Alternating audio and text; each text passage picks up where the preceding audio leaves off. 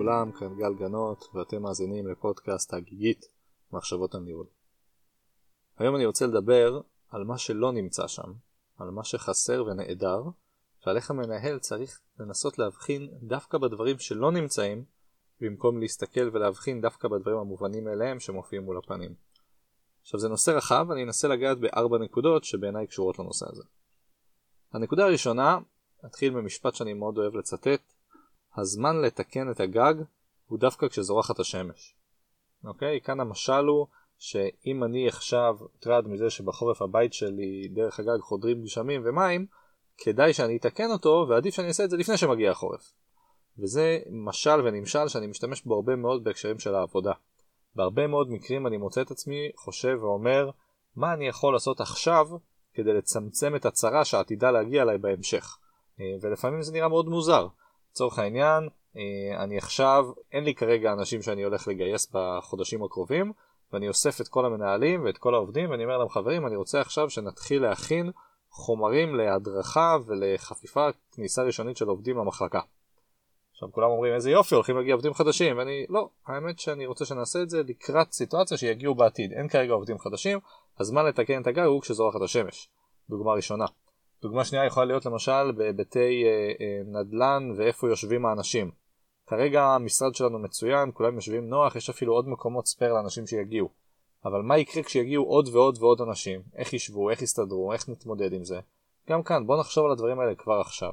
והחשיבה מראש, בעיניי, מקבילה לאין כרגע צרה שאנחנו יודעים שקורית ואנחנו צריכים להתמודד איתה, אלא בוא נחשוב על מה שכרגע לא נמצא כאן, מה שנעדר, ואיך אנחנו יכולים להתכונן לקראתו.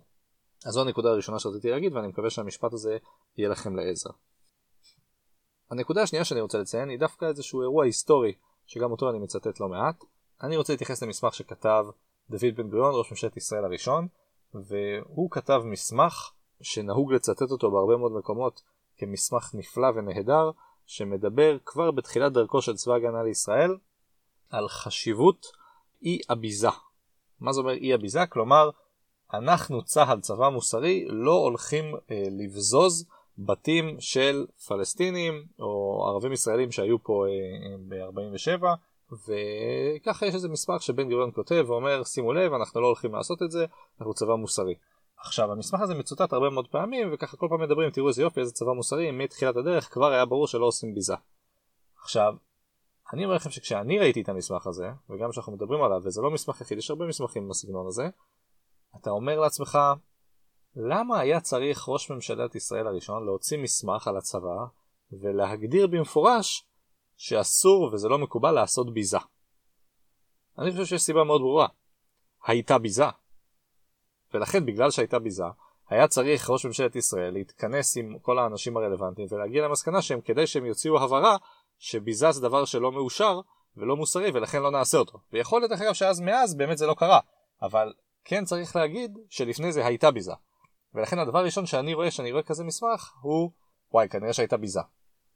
עכשיו גם הדבר הזה קורה הרבה מאוד פעמים במקומות העבודה. כי יכולה לצאת איזושהי הצהרה של אחד העובדים תמיד כולנו ביחד כקבוצה אחת אנחנו מנצחים ביחד תמיד ביחד. מה שאני אבין מהמשפט הזה כנראה שיש בעיה של להיות ביחד והמנהל רוצה לפתור את זה. ולכן אני אומר לכם כאן אתם תמיד צריכים לנסות לחשוב מה לא נמצא שם, מה נמצא מאחורה, מה גרר את התגובה הזאת, ולא לבוא ולהגיד איזה יופי רוצים שנהיה ביחד. אני אומר את זה לא רק כדי אה, להיות אה, קצת פחות נאיבים, אני אומר את זה כי בעיניי מנהל צריך להיות חד ולראות את הדברים כמו שהם, ואני חושב שהרבה פעמים אנחנו מקבלים כל מיני מסרים שאם נחדור אותם נבין באמת מה יתרחש. אז זו הנקודה השנייה שרציתי לציין. הנקודה השלישית זה אה, עוד איזשהו סיפור שאני רוצה לספר, שאני קורא לו משל הכדורעף.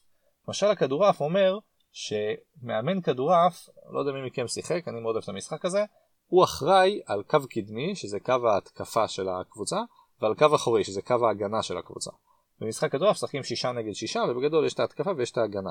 עכשיו, אם אתם מדמיינים הגנה של קבוצה, אז יש שלושה חבר'ה שעומדים בקו האחורי, והמטרה שלהם זה שהקבוצה השנייה לא תצליח אה, להנחית או להעביר את הכדור שיעוף על הרצפה. הייתם רוצים להאמין שככל שיהיו יותר אנשים, ככה ההגנה תהיה יותר טובה. זאת אומרת, אולי במקום לשים שלושה אנשים נשים ארבעה, אולי במקום לשים ארבעה נשים חמישה. זה נראה, לפחות לדעתי, למישהו שפחות מכיר את המשחק, שככל שיהיו יותר אנשים בהגנה כך ייטב. אבל המאמנים הטובים לא מסתכלים על כמות האנשים שנמצאים בהגנה, הם מסתכלים על כמות המרווחים שיש בין האנשים האלה, אוקיי? אם יש לי שלושה אנשים, יש סך הכל שני מרווחים ביניהם, כי עומדים שלושה אנשים אחד ליד השני, ויש שני מרווחים בין האנשים. ומאמן הכדורעף מחפש את המקום לטעויות, מחפש את הבעיות, ויודע שכל מקום שהוא נמצא בין שני אנשים, כל רווח כזה, הוא סכנה. כי אם כדור הולך ופוגע בדיוק במישהו, אין בעיה, אז ברור שהוא צריך לקחת אותו. אבל אם הכדור עף והוא נופל בדיוק בין שני אנשים, יש פה בעיה.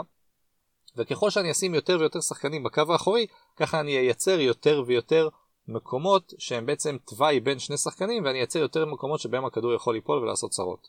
ומי שעקב אחריי סביב המשל הכדורעפי הזה, יכול להבין שיש מקרים שבהם לא צריך להסתכל על המובן מאליו.